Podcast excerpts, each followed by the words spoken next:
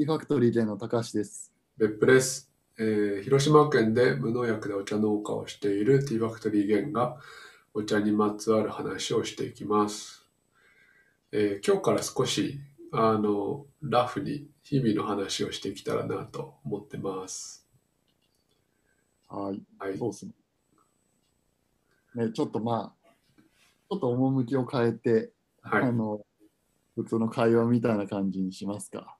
はい。はい。ちょっとね、今までやっぱり硬かったあのすそうちょっとあの、リスナーさんから、うちうちのリスナーから、いろいろなんで改善点をね、教えてもらって、はい。今まで僕立ってたんですけど、あの、今は座ってます。形だった。そうそうそう。立ってたね。じゃあ40分ぐらい経って、うん、いつも立って仕事してるから、あの、その延長でって感じなんだけど。えー、そう。すごい。8で。眠くなっちゃうからっていう。ああ、なるほどね。立ち飲み的なね、立ち、立ち仕事。そう。たまに座りつつ。なるほど勉強になります。あ、どっか、なんか立ち飲みのああってもいいんかな立ち飲みのおやお茶屋。うん。お茶ってなんか座って飲むイメージだけど、なんか、ティースタンドってそういうことじゃないの？そうだね、確かにもともとはそういうイメージであったけど、だいぶなんか、ちょっと、ね、座ってるね。座ったね。うん。みんななんか疲れるもんね。この道って山登って海行ったりとか歩く人いや、そうだよね。座りたいっていうなんか要望が多かったもんね。はいはい。参戦出してね。1時間ぐらいいるもんね。うん。足やっぱりね、やられるよね。そういう、また立たせるんかっていう気持ちはあるもんね。うん。まあまあ、そう。うん今日の、あ。はい。決まったこと。まあ、お題はね、なんかちょっとその都度変えていこうというか、まあ決めていこうみたいな話になって、うんまあとりあえずなんか面白そうな話もたまにはいいかなと思うんで、今日あった面白い話はい。をそうちょっと、まあ、するん、するんだけど、今日あの、実はあの、沖縄に会社がある、う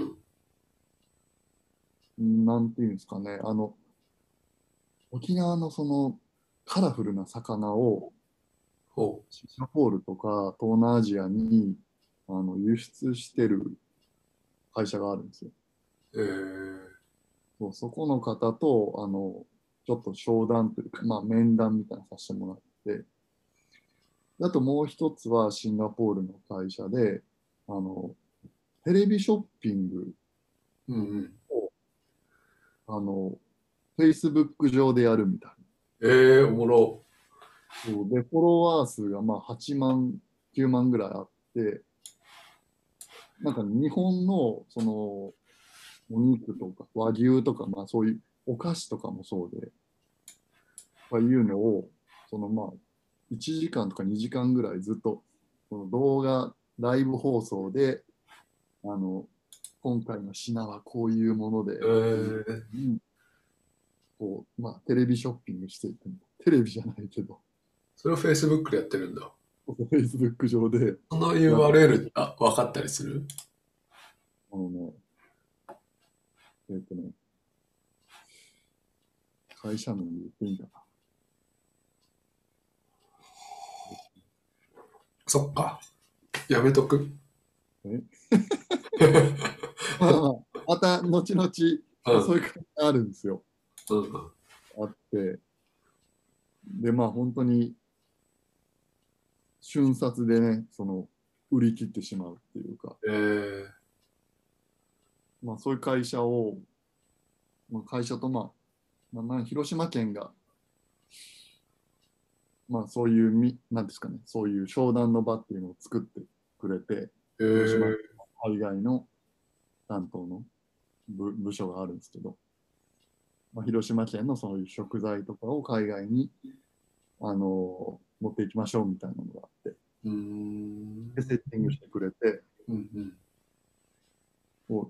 まあもちろん直接会ってっていう商談は、まあ、できないし、まあシンガポールと、まあ、沖縄だし、うんズームで、あの商談話させてもらって。いや本当おもろいんですよね、なんか。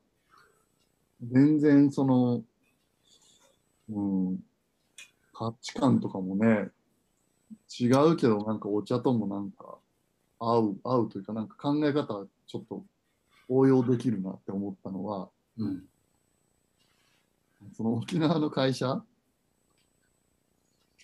は、その今までなんかカラフルな、うん沖縄ってなんか結構カラフルなんだって、魚自体。ああそのイメージあるそう。で、なんか日本でさ、あのカラフルな魚がこう、なんか寿司とかになって、刺身とかになって出されたらさ、なんかちょっと、ちょっとこれ大丈夫みたいなのあるじゃん。本土では。うんうんうん。変わった寿司だよね。そうそうそうそう。そう。やっぱり築地とかに、あの持ってったとしても全然値段がつかんらしくて。へえー、でもそれでも、まあなんとかその、沖縄の人たちは、まあ築地とかに、まあ、出して、まあちょっとお金、安い値段でまあ販売してみたいな。うん。話だったんだけど、その、新しくまあ会社を4、5年前ぐらいに起こされた人、まあその人ですね、社長うんはもう、全然もう魚とか一切扱う仕事やったことなくて、そのずっと観光業みたいな、おあの沖縄の。しかも観光のガイドも全然やったことなかったらもともと。急に始めたの？そうそう、急にガイドを始めて、しかも沖縄の人じゃない、確か。急に沖縄に来て急にガイド始めて次の仕事で急に魚始めたのそうそうそうそうそう。で、でそれであの、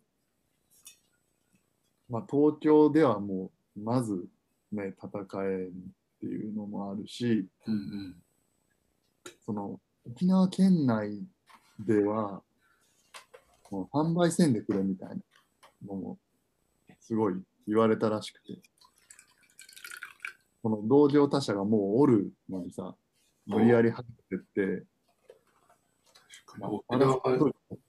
なんかネットワーク強そうだもんね、そうそうそうそう。やっぱものすごいそういうのあって、うんどうしようかって迷った時に、あの知り合いがシンガポールにおったみたいで、うんちょっとシンガポールで沖縄の魚出してみようみたいになって、で、なんかその沖縄の魚って東南アジアの魚と一緒なんだって。系統というか。えー、がもうなんかアジとかサバとかそういうのにシヌとかタイとか感じじゃなくてもうあのカラフルななんかコブダイみたいな沖縄の近郊で取れる魚もなんかそういう系のうん。魚なんだって。あのあいそのシンガポールこの辺りでも。でもなんかあのそうこれが面白かったの沖縄って日本だったら一番南じゃん。最南端じゃん。うん。でも、アジアに目線を移すと、沖縄って北限なんだって。確かに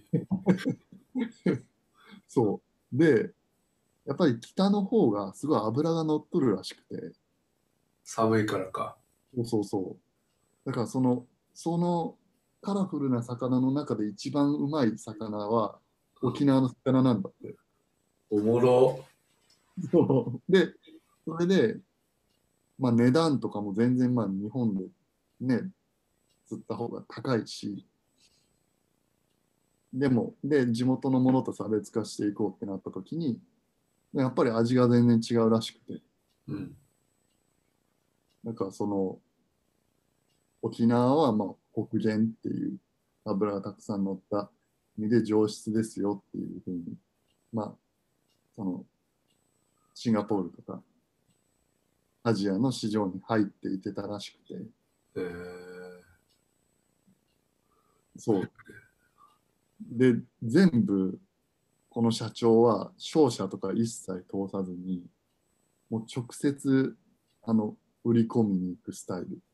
プロ儲けじゃん。そうそうそう。でも、本当大変だと思う。その直接、例えばさ、尾道のそのそこら辺の商店に、急に外国人が来て、なんか、俺、シンガポールから来たんだけど、なんか、な何シンガポールの魚かなんか持ってきて、これ扱ってくれみたいな。ちょっと怖いわ。ね、尾道で取れる魚よりイメージ持ってる。いう感じで売り込みに来るみたいな。うん。でもそれをなんか地道にやっても本当に何百店舗も今取引があるらしくて、シンガポール含め台湾とか、東南アジア、カンボジア。で、そうそう、もう全然もう魚が足りてないんだって。え、その人が会社、その人の会社は、漁もしてんの？それ仕入要はれてんのもうあの、競りで多分落とすうん。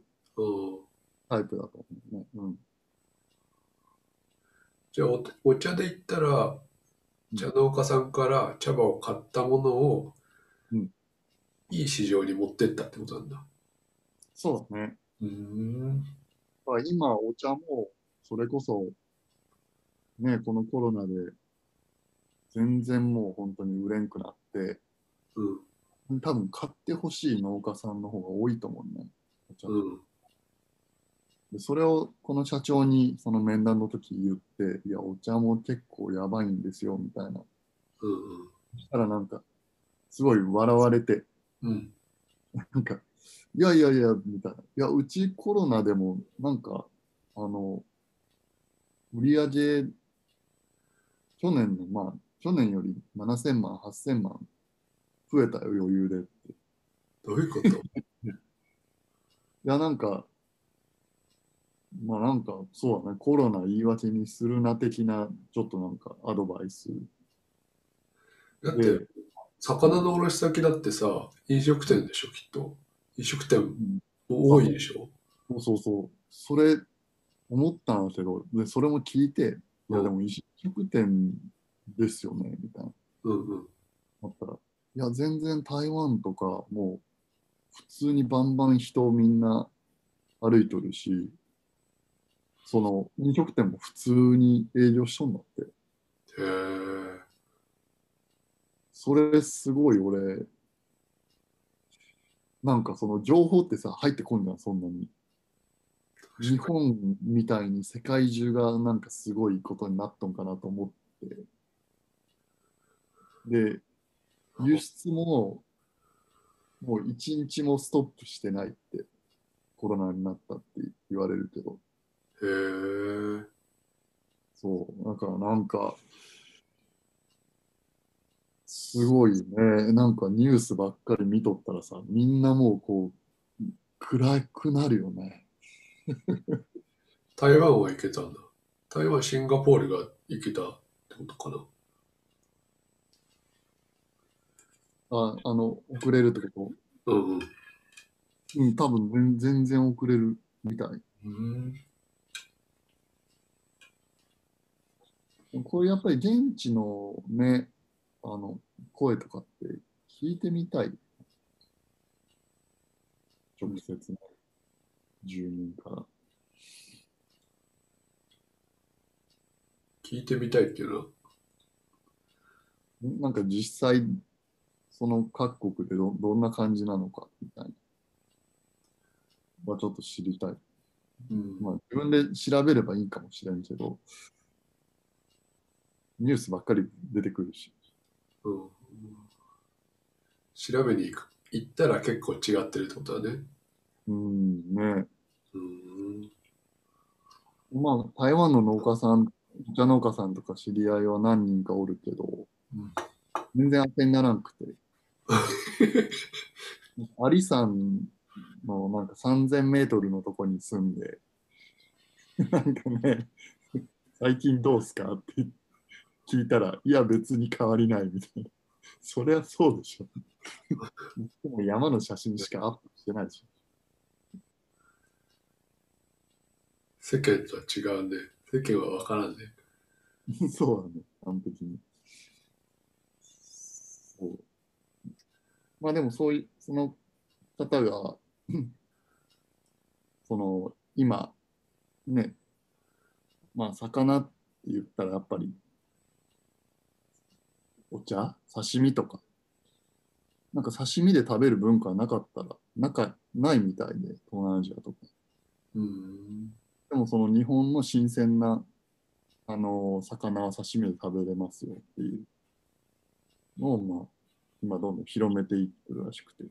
うんやっぱりその刺身とか寿司には絶対お茶がいるよねっていう話でもあったかな。うまくいきそうな。うん、なんかね、すごい面白い人で、うん。なんか、まあ、自分たちのその方針というか、そんな大量生産っていうわけでもないし、うん。なんか大量消費っていうことを目指してるわけでもないし、なんかちょっとね、ぶっちゃけちょっとなんか県の人からまあ紹介してもらって、これはなんかすごい安く買い叩かれるんだろうなってすごい身構えとって、うんね例えば数百キロ、あの、まあこの値段でおろせみたいな。うん。あの結構そういうのお多いよね。まあまあ、この何百キロないとダメよみたいな。うん。で、まあ、クオリティは別にみたいな。っていうとこ多くて。それでちょっと身構えだったんだけど、全然そういう感じじゃなかったね。なんかもう、いや別に量とかは別にどうでもいいんですよ。じゃなくて、あの、あなたたちがなぜお茶を作って、あの、どういう思いで、あの、これからやっていきたいか。もうそれだけが知りたいですって。えー、で、現地の人もそれを求めてます。だから別に、うん、そうそうそう。それはね、なんか、光がちょっと差したっていうか、え、それは沖縄の人？そうそうそうそう。えー、じゃあ、いいお客さんがついてんだね。あ、そうそう、本当なんか、もうやることが幅広くて、あの、台湾とかのミシュランのもう何百店舗あるお店に全部この和牛をおろしたりとか、なんかもうその、まあ一般的な商社みたいなのもあるし、もう超高級なとこも全部網羅するみたいな。うん。だからもうどこでも対応できるみたいな。この、まあ、自分たちのような、ね、なんか、小さいところで小、小ロット、多品種みたいな、多品種っていうかまあ、種類豊富な。ここだとそういうミシュランに乗っ取るようなとこに出すとか。うんいや、やっぱり売り先大事だわ。なんかね、すごい、なんか幅がすごい広い。広いことで、やっぱその、考えることもなんかすごいやっぱ幅が広い。うん。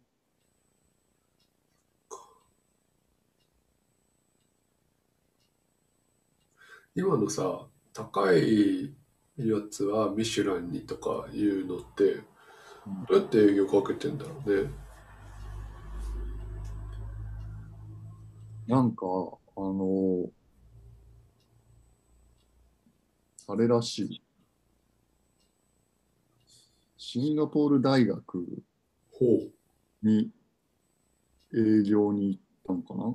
なんかその、やっぱり商社マンでもないし、もともと。うん。全然そういうコネも一切ないってなった時に、やっぱりどうしていいかわからんかったなって。うん。で、それでもうなんか、いやでも大学になんか営業行けば、すごいね、シンガポール大学いろんな多分優秀な人出とるし、うん。いろんな知り合いもできるんじゃないかみたいな感じで、まず大学からなんかこう営業してたらしくて、人脈を広げてたらしくて、うーん。で、その人がね、人を紹介して、こういうなんか変な人おるよ。まあ変な人が変な人紹介して、あ変なって言ったら、あれだな。ちょっと、これ聞かれとったらまずいよな。今後の活動にちょっと支障をくる。まあ、いい意味で変な。いい意味でね。そうそう。だからそういうとこから始めていったっていう。えー、で、なんかね、大学の食堂でも、あの、使ってもらうようになったし、まあ、でかいよね、食堂で出されるって。そっか、でもそれってさ、うん。扱う食材の単価の幅広さが結構重要だね。うんうん食堂だったらそんな単価高くないじゃない？うん。うんうん。だからもうピンキリだと思う。その、うん。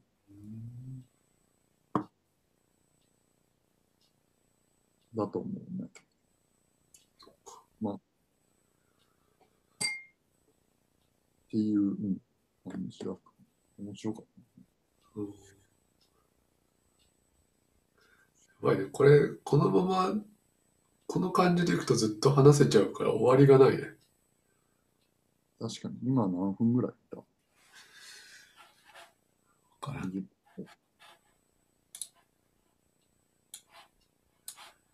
わかりません。20分ぐらい。うん。えー、ちょっと、そ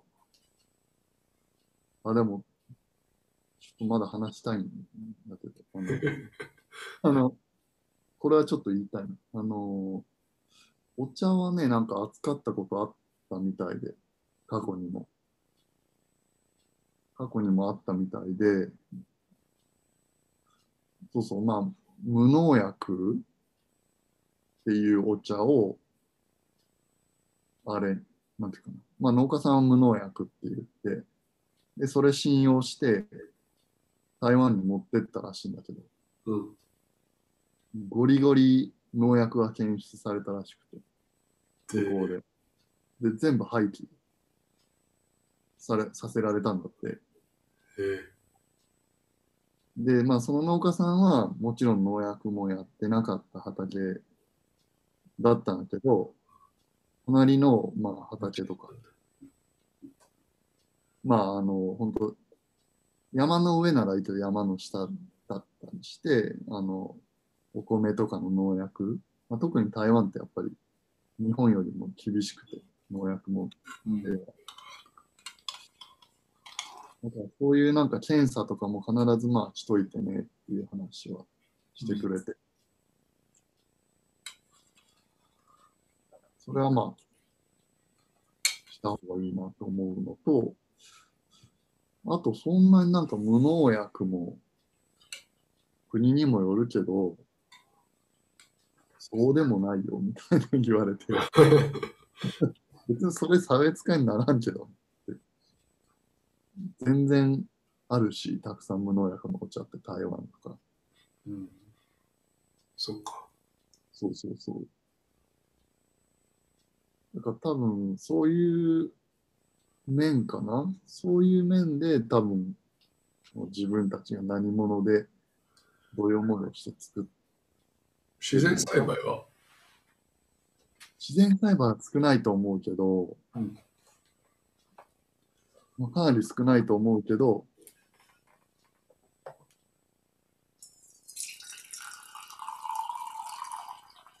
わかりにくいよね、おそらくね。多分。うん。わかりにくいか。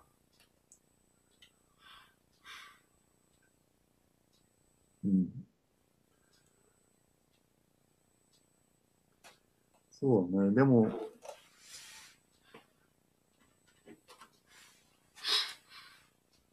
他の、そうね、他の、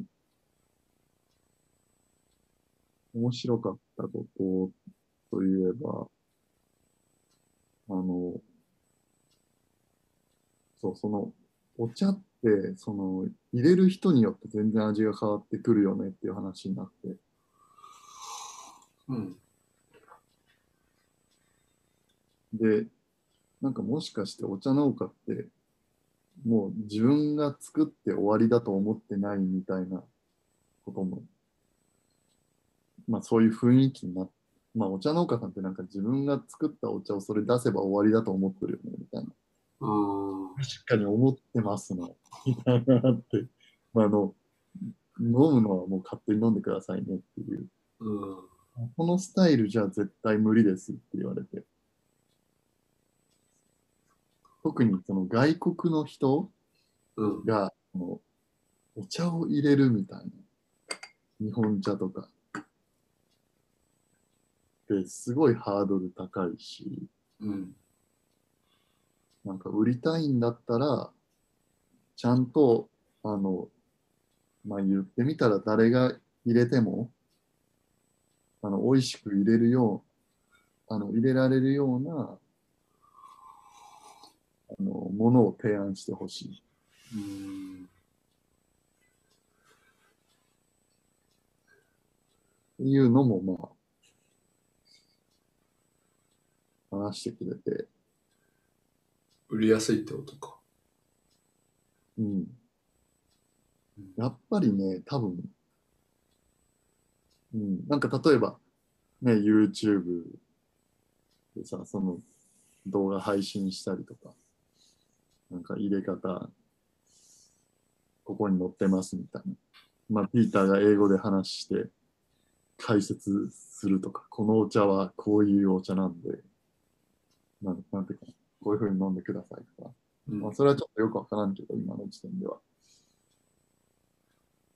そういう、まあ、最後まで面倒見る、見見るような感じで、海外行くんだったら全然ありかな、みたいな話をしてくれる。うん、そういうことか。うん、茶葉まで合わせるとかじゃなくてね。うんうんうんうん。そうそうそうそう。確かにそれは必要だよね。それはもう本当にね、すごいわかる。わかる。僕の業界で言うと、うん。なんかアップルのこさ、ちらが検索結果です。なんか検索した。Google さんが検索してしまった。あの、アップルのさ、初めの CM が、うんえーと iPhone か。iPhone の初めの CM がすごいって言われてて、うーん。あれってさ、今これ Google だからあれだけど、うんこう横にスライドじゃん、初めって。アップルはいはい。覚えてる、うんこう、横にこういうスライドあったじゃん。あ、あったね。そうそう。ねそれを CM でこうずっとやってたの。はいはいはいはあれって一回見ればわかるけど、初見の人って絶対わかんないわけよ。い。うーん。はいはいはいはい。でそういう、まあ、作っただけで終わらせないみたいな、ああ、なるほどね。今の文脈で言うと、うんうんうん。みたいのって、まあ今、あの、機械の方でもだいぶ前から言われてるけど、うん。人間中心設計って、そうよね。やっぱりそのあたり弱いよね。日本の家電とかもさ、あんなめちゃくちゃ分厚い説明書とか誰が読むんだろうって思う。うん。ドカーンって送られてきて、あの電子レンジとか。こんな、いろんな。でもアップルとかってないもんね、そもそも。なくてね、できるようになってるからすごいね。それはあるな。うん。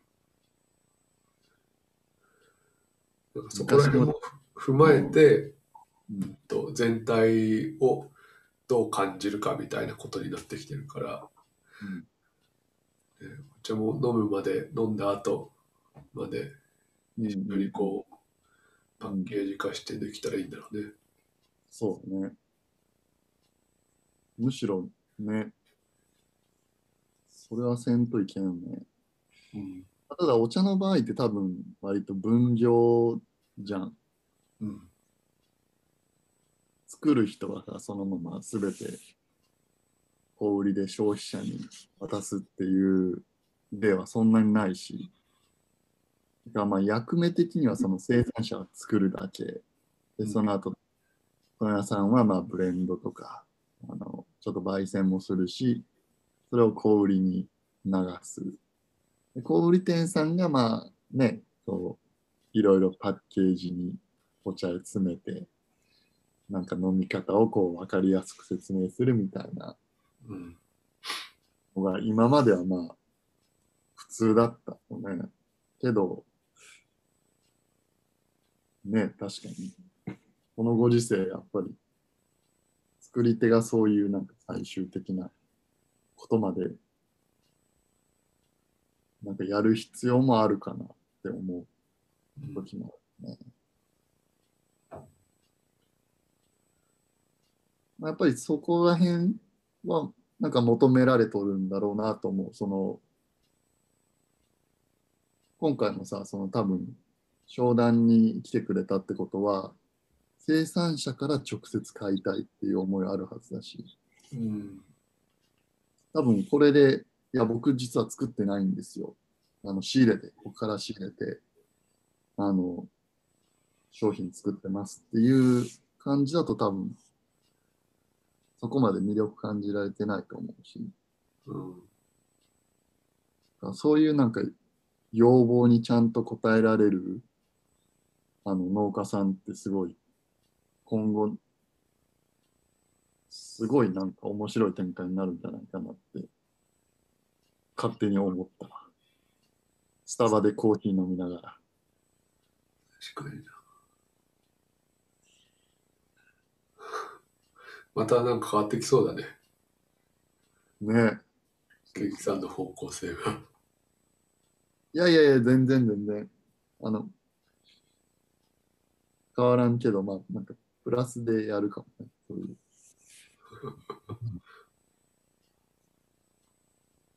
まあ、あくまでやっぱり作り手だし、自分は。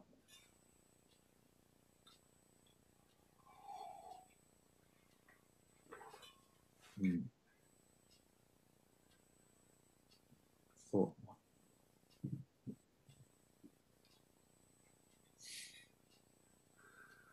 今日はこんぐらいにしといた方がいいのかな。30分ぐらい話しちゃったね。ほとんどなんか魚の話だった。大丈ひとまず今日はこんな感じで、はい、終わりましょ夫。はい、まあ、う。お試し会でした。はい。はい、じゃあまた。はい、また。